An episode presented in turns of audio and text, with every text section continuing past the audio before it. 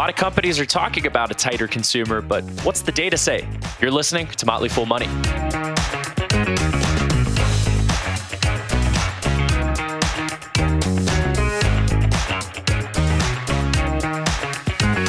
I'm Ricky Mulvey, joined today by Nick Sciple. Nick, good to have you back. Great to be back here with you, Ricky. I've been on out on some leave, uh, spending some time with my new baby, and uh, it's great to be back with you. Obviously, loves time spending with the family, but it's nice to be back in the saddle, uh, seeing what's going on in the stock market. It'd be nice if the numbers would go up a little bit more, but uh, uh, we'll see how things go. Yeah, well, I'm sure your spending has changed, and so has it changed for a lot of consumers. Americans spent 6% more in August compared to last year, growing 2% faster than inflation. You know, on these earnings calls, you hear a lot about a tighter consumer, macroeconomic headwinds. How should investors digest this data? Well, there's certainly concerns about some macroeconomic headwinds on the horizon. Think about student loan repayments beginning this month. Uh, but when you look at this this consumer data, uh, you know, looking back at August, I'd say don't let a month or two of data let you see a trend that isn't necessarily there. There's some idiosyncratic things going on uh, in the market that I'm sure you have heard about. Believe it or not, Taylor Swift has been on tour this summer, Beyonce as well, and that might sound a little sound a little trite for me to bring up here, but I'm not the only one mentioning this. You've had economists at, at Danske Bank blame Beyonce for surprisingly high inflation back in May because she began her tour back in Stockholm. Federal Reserve economists have called out Taylor Swift, uh, Taylor Swift's impact on the economy when it comes to lodging, travel, that sort of thing. The Eras Tour alone expected to impact the economy by over $5 billion. Traditionally, you see about every $100 being spent on live performances, trickling into another $300 in ancillary local spending. Think about you buy your outfit, you buy your hotel, things like that. You're seeing spending on these tours run even higher. However, you know, these tours came to an end in August. So these impacts that we've seen over the past couple of months, abnormal spending that I'm sure you may even know a few friends in your life, Ricky, that have uh, spent ungodly amounts of money on, on some of these these tours. It's not going to repeat going forward, and we have some new uh, idiosyncratic things taking place, as I mentioned, with student loan payments. So I think the tighter consumer is still on the horizon, and we have some unique things going on that's driving some of this data. Well, and, and part of it is it's not just Taylor Swift, it's not just Beyonce, but it's this preference towards experience, especially after um, the pandemic. Airbnb growing revenue at an 18% clip in its latest quarter. Ticketmaster sold more tickets at a similar clip for the for the first half of the year. With this preference, are there any companies that you're watching that may benefit from this boost, this preference towards experiential spending? Uh, I would say, you know, looking at investing uh, today, uh, it's really the, the, the credit card companies, the companies that have maybe financed some of this spending over the summer that I think would be, be the beneficiaries today. To the extent you see folks carrying higher balances, you can think about your live nations of the world and folks like that. But remember, these tours have come to an end. We're now now it's time to go see the movie, uh, and so some of the, these impacts we've seen the past the past couple months aren't going to repeat uh, until we see the next summer concert season come around next spring. Well, speaking of spending on concerts, last week the band U2 opened up the Sphere in Las Vegas. It is a concert venue with the largest LED screen on earth. It's it's I would encourage everyone to watch the videos of it. Difficult to describe on a, on a podcast, but it's basically a 20,000 capacity theater that looks like it's inside of a, of a planetarium. I, I, mean, there is a business behind this that is publicly traded. But first, Nick, what were your reactions to sort of seeing this opening, the videos and the hype around it? Uh, I mean, just amazing. Uh, first and foremost, it's like watching something right out of a sci-fi movie. I'm sure folks have seen there. There's, you know, a video of a larger than life eyeball that you see up there. It sounds like, you know, looks like something you might have seen um, in Blade Runner. I guess my, my high level thought is you hear people oftentimes say we don't build period, pyramids anymore. We don't build cathedrals. And I would say, yes, we do. The largest spherical structure ever built in the history of humanity now exists in Las Vegas. They're doing it, and uh, you can invest in it. Yes, you can you can invest in your very own Death Star, possibly too. The Sphere is a publicly traded company, Sphere Entertainment Group, which is a spin-off of the Madison Square Garden Group. Looks like James Dolan was trying to separate the sports and the entertainment uh, companies. So focusing on Sphere Entertainment Group, this includes we'll call it Sphere 1 in Las Vegas that we just described and a plan to build Sphere 2 in London. You're also getting what I would what I would describe or what is described is a humanoid spokesbot named Aura that welcomes people into the venue and takes questions about engineering and might have a might look a little bit like the iRobot stuff. Anyway, the thing that's also packed inside of this company, Nick, that not a lot of people are talking about is Madison Square Garden Networks. That's right. You're getting a cutting edge LED 20,000 seat theater in a legacy cable media company. It's easy to like this company from an entertainment perspective, but how about from the in- investment side? Seems like an odd couple definitely seems like an odd couple. Uh, you know, a, a, segment of the market that you know hopefully we see dozens of these spheres all across the world, and in an area when you look at some of these these regional sports and entertainment networks, really been challenged as we see an evolution in in, in what uh, cable companies are willing to spend uh, for some of these networks. That that has really presented um, a challenge. The vast majority of revenue today is coming from these existing uh, uh, sports networks. They, they have two MSG Network um, and MSG Sportsnet serving the Northeast. Also have an over the top service, MSG Plus, where you can watch your local Rangers games, Islanders, things like that. Really driving most of the revenue today. But obviously, the the exciting opportunity is that the Sphere has just opened, and lots of folks um, are, are excited to go. Couple opportunities for revenue you might expect, right? You've got an 18,600 seat arena that they're going to hold events in uh, throughout the year, going to generate revenue from that. Also, an interesting advertising opportunity. We had kind of pitch the pitch deck for uh, for that advertising uh, presentation leak over the past couple days. The rates are four hundred fifty thousand dollars a day to to run your uh, advertising copy on the uh, on the Sphere, or for a week at six hundred fifty thousand dollars. This includes also working with a group of over 300 designers from that MSG group to help generate the creative you need for this very unique structure. They estimate that they will generate 4.7 million daily impressions, 300,000 of those coming in person, folks walking out on the strip in Las Vegas or playing on the golf course where you're in, inside of the Wynn golf course. I guess that's some very valuable real estate, but also 4.4 million estimated uh, social media engagement. So folks like me and you, Ricky, that probably haven't been to, out to Las Vegas since this thing opened, I've seen some of those ads out there. If you if you run those numbers, uh, you know, it just into your quick $450,000 a day times 365 days a year, $165 million a year in potential potential revenue. If you're fully booked, that, that could be an interesting um, opportunity. Certainly, um, a lot to be proven out when it comes to the advertising sales, and then also, you know, are, is the excitement around this U2 uh, uh concert going to remain um, as things move forward? The nice thing uh, that kind of maybe gives the, the company a little bit of a cushion has $340 million in cash and cash equivalents on their balance sheet and another $270 million in Madison Square Garden entertainment stock that likely will be will be used to fund future operations uh, going forward. So kind of a mix of uh, of businesses. The exciting one is the Sphere. Um, we'll see where things go. So right now, it's getting a lot of social media attention. Certainly, a lot of hype. What would you say to investors who are maybe thinking about taking a nibble at what is probably the shiniest object on the planet? I would say that just know oh, that the type of uh, investment, I would say speculation that, that you're making here today. We've had one concert. We're on the first run of concerts here at this arena. It cost billions of dollars to build one of these, and we've yet to prove out the ROI on that original investment. If you, you know, go, what are we going to fall back on if the sphere doesn't work? We have some you know, challenged uh, regional uh, sports properties. We just saw ESPN have a challenged negotiation. I think we're likely going to see some of these MSG networks have, have some challenges as well. So just keep in mind that that for this investment to work out, you're going to need to see many multiples of these spheres being deployed in the world. So this is this is almost like a venture capital investment where you know, you shouldn't be surprised if you lose a decent chunk of, of your cash. But if things work out, you can tell a story where, where, things work out great for you. So, you know, that should be reflected in the weight that you put on this stock in your portfolio. All right. Well, we'll see what too many spheres make. Nick Sciple, appreciate your time and your insight. Great to be here, Ricky.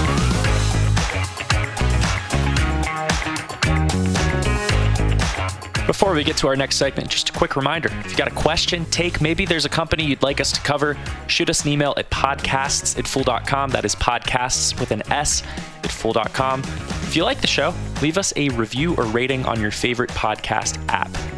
All right. What could change your spending in retirement? The biggest culprit might not be healthcare. Robert Brokamp caught up with Roger Young, a certified financial planner and the thought leadership director at T. Rowe Price, to talk about how retirees actually spend and how you can plan for it.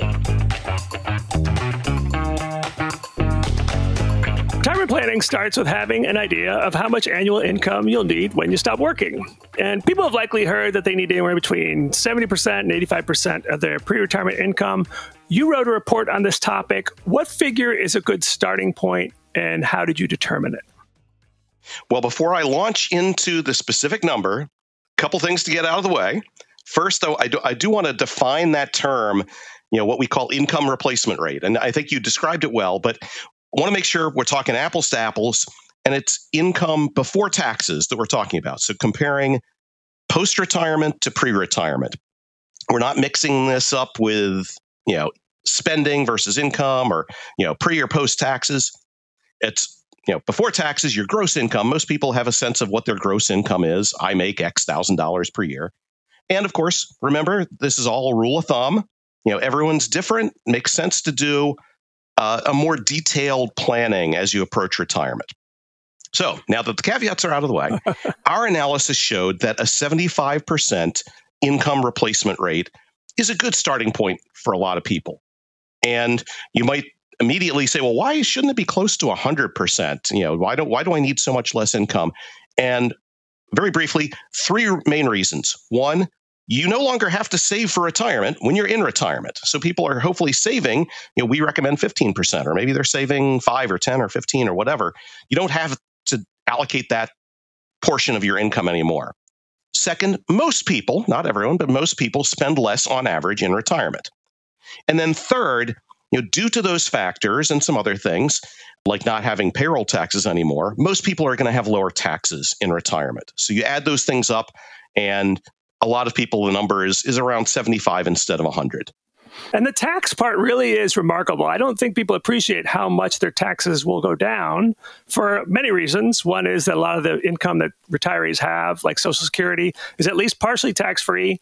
You get a higher standard deduction when you're 65 and older. A lot of other sources of income, withdrawals from a Roth, for example, or or long term capital gains, it's all taxed at lower rates. So for many people, their tax bill will drop dramatically yeah, you know, we with that 75% number, we're assuming that, you know, the, to get from 100 to, you know, down to 75, you know, 8% of it is not saving for retirement anymore. And again, that that varies by person. 5 points of it we we attribute to people spending less, and the other 12% we attribute to lower taxes. And I think we're being even hopefully conservative on that because of, of reasons you mentioned, uh, like Roth and other other things that are taxed less. We don't even assume uh, people have Roth accounts when we we come up with that number. So yes, the taxes, you know, it's it's an area where people don't have a great understanding of it, and so by by doing things on a, a before tax gross level, hopefully we're we're telling people a message of we're doing the tax calculations for you. You don't have to do that. Just take our word for it. Hopefully, you're going to be uh, incurring less in the way of taxes in retirement. A big variable in the calculus of retirement is Social Security, and the amount that that is going to replace of your pre-retirement income depends on a lot of factors. So, explain how marital status and household income will play into how much Social Security is going to help you. Yeah, you know, kind of following on the, the conversation about replacing your income in, in retirement, you know, it's interesting when we did the analysis, marital status and income level don't have a huge impact on that replacement rate, that you know 75% rule of thumb I mentioned. It goes up a little bit as your income level increases, but not not too much. What does change significantly is what you pointed out. How much of that income is going to be replaced by Social Security? As your income increases, Social Security replaces less. And that's just how the benefit formula works. And if you think about it, it's, it's, also consistent with how you're taxed, right? Up to a certain level, you have the Social Security tax. Over that level, you don't have that portion of the FICA tax. That goes away. Now, marital status also affects your Social Security benefits. And, and one key way is that if you're married, uh, you can benefit from the spousal benefit, even if you're a sole earner couple. So, you know, that that spouse who doesn't work can get some social security benefits, you know, in their name in addition to the the primary earner. So there are some nuances there. I wouldn't say that that's necessarily as big an impact as as the income side, but it does make some difference.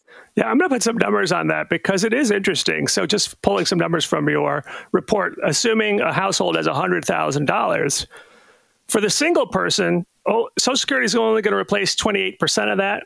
a married household but only one earner 42% and married dual income 36% so the people are doing the best are the people who are married only one income earner the single person only getting a 28% replacement rate, which is really shocking. In fact, this is one of the reasons why being single is actually a little bit more financially challenging. So, certainly understanding how Social Security is going to play into your retirement is crucial. Yes. Now, now, of course, the single people, you know, they only have one income, so they might have a lower income than a you know a dual income married couple. But yeah, comparing a, a single person to a, a sole earner married couple is is a you know more direct comparison. And yeah there is definitely a difference in how much you'll get in social security for the same level of, of household income Okay, so we talked about how to estimate the amount you need in your first year of retirement. Um, but I often say that retirement isn't one goal, but it's a series of annual goals. The amount you need in that first year, amount you need your second year, amount you need your third year, from the you know the day you retire to the day you expire. Uh, T. Rowe Price recently published a report about spending in retirement. So, what do we know about how expenses how expenses change as you go through retirement? Yeah, my, my colleague Sudipto Banerjee has done a lot of work on spending in retirement. And it's it's very important, as, as you point out, you know, a lot of the rules of thumb we talk about, things like the 4% rule people have heard about in terms of being able to withdraw 4% of your assets uh, sustainably, that's kind of based on a flat spending level. You know, our income replacement rate that I just talked about, that was based on a flat spending level. So those are not a complete picture of reality. You know, it goes back to, to that initial caveat. You know, these are rules of thumb you need to think about what what your situation is going to look like. What Sudipto Banerjee, my colleague, found is that on average, real spending, so spending excluding the effect of inflation, that tends to go down by about 2% per year in retirement. Now, people might be thinking, well, I'm going to spend a lot more in medical costs. And that generally is true and certainly has potential to be big numbers, especially late in retirement. But generally, other expenses tend to go down, and those tend to outweigh the increase in medical costs. So that was the overall finding, and there's there's uh, there's other work that he's done in, in the field as well.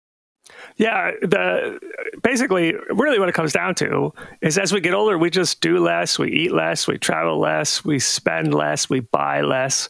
Um, we may enter retirement with a mortgage that goes away. Sadly, you know, we may enter retirement married, but a spouse passes away and expenses drop another 10 to 20 percent this assumption that many people make that expenses actually go up every year with retirement kind of overstates how much we may need, although that's it really does depend on your situation. And in terms of healthcare costs, the more your healthcare costs rise, there's often offset by other things, right? The the worse your health is, the less you can travel, the less you can go out to eat, the less you're probably driving your car.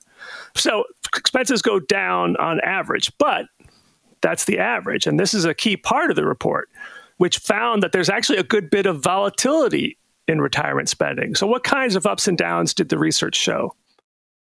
Yeah, I mean, there's there's a fair amount of volatility out in the real world when it comes to, to retirement spending. Uh, you know, our our work, uh, Sudipto's work, found that looking at people over two year periods, roughly one quarter of households see spending go down by 20% or more, roughly.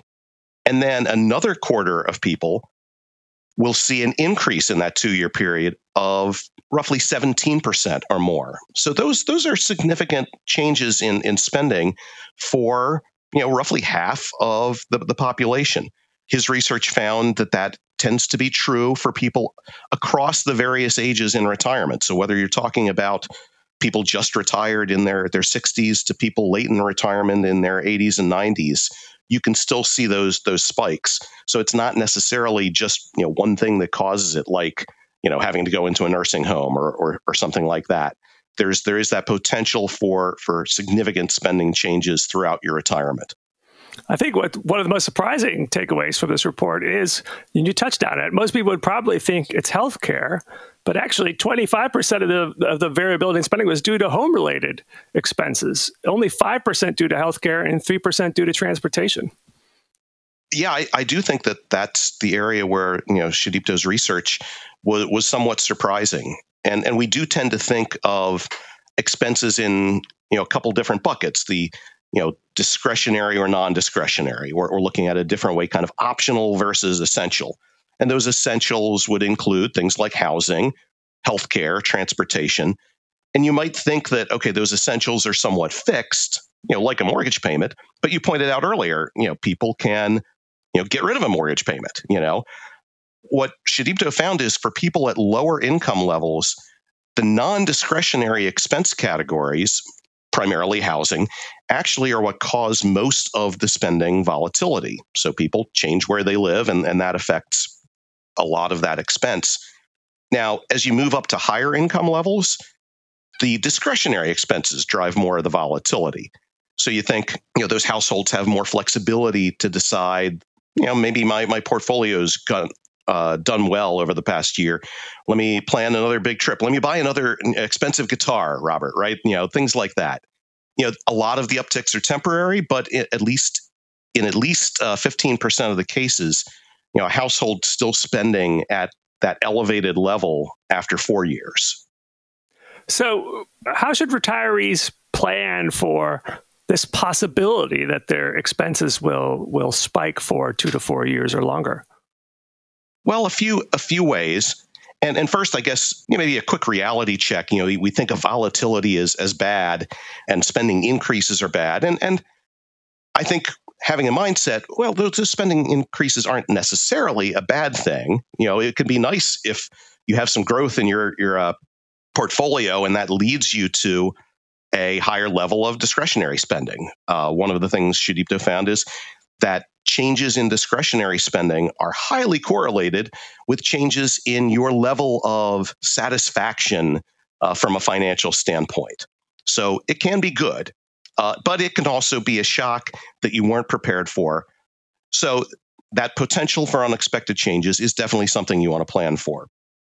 A clear takeaway from our report is you want to have some liquidity in retirement. So, liquidity meaning assets that you can get to in a hurry that aren't really volatile, that are, will generally hold their value pretty well. So, cash obviously is is is very liquid.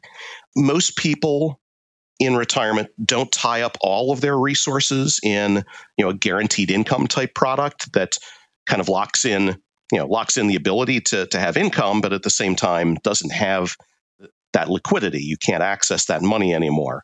Um, so we do think it's good what most people do that that they don't tie up all their assets in that way. Within your investment portfolio you also want some mix of things. So you want some investments with growth potential and others that are more conservative. You know, one way to frame this is, you know, finance researchers have thought a lot and written a lot about investment volatility and volatility of your returns. I think there's been less said about this spending volatility issue. You want to protect yourself against both of those, and especially both of those going against you at the same time. So if you get hit with one of these spending shocks, you know, your spending is up 25% over two years, and at the same time, the stock market has had a downturn. You know, that can be painful if you're having to take money out of stocks that have gone down. It really helps to be able to draw on, you know, cash or investments that probably didn't go down as much. And I'm going to throw in one more type of diversification that, that I've done a fair amount of work on uh, tax diversification. So, what does that mean? That means having some assets in different types of accounts that have different tax treatments. You mentioned earlier uh, Roth accounts. You know, that's a great example. If you have some Roth assets, you might draw on those to cover some of your unexpected expenses. Instead of taking distributions from a, a tax deferred or traditional account uh, where all of that money is taxable and it could push you into a higher tax bracket. So there, there are a lot of a lot of things to consider in terms of preparing yourself for changes that are unexpected. Yeah, that's a whole other aspect of retirement, in, in that you have somewhat control of your tax situation, but that if you are forced to take out money uh, from a traditional IRA or sell something at a capital gain, that's going to drive up your tax bill, which then come April 15th, you have to come up with more money to pay those taxes, which means you have to take more money out of the account and sell more assets. It's kind of like this tax snowball. But if you have some money in that Roth account, you can take that out tax free and, and, and kind of cut that off right there. Yes, yeah, that that's uh, that's a good way of putting it. I hadn't thought about the the snowball come April fifteenth, but yes, uh, you know, if you don't plan ahead for the fact that you're taking money out that has to cover the taxes as well, uh, that can be a, a rude awakening.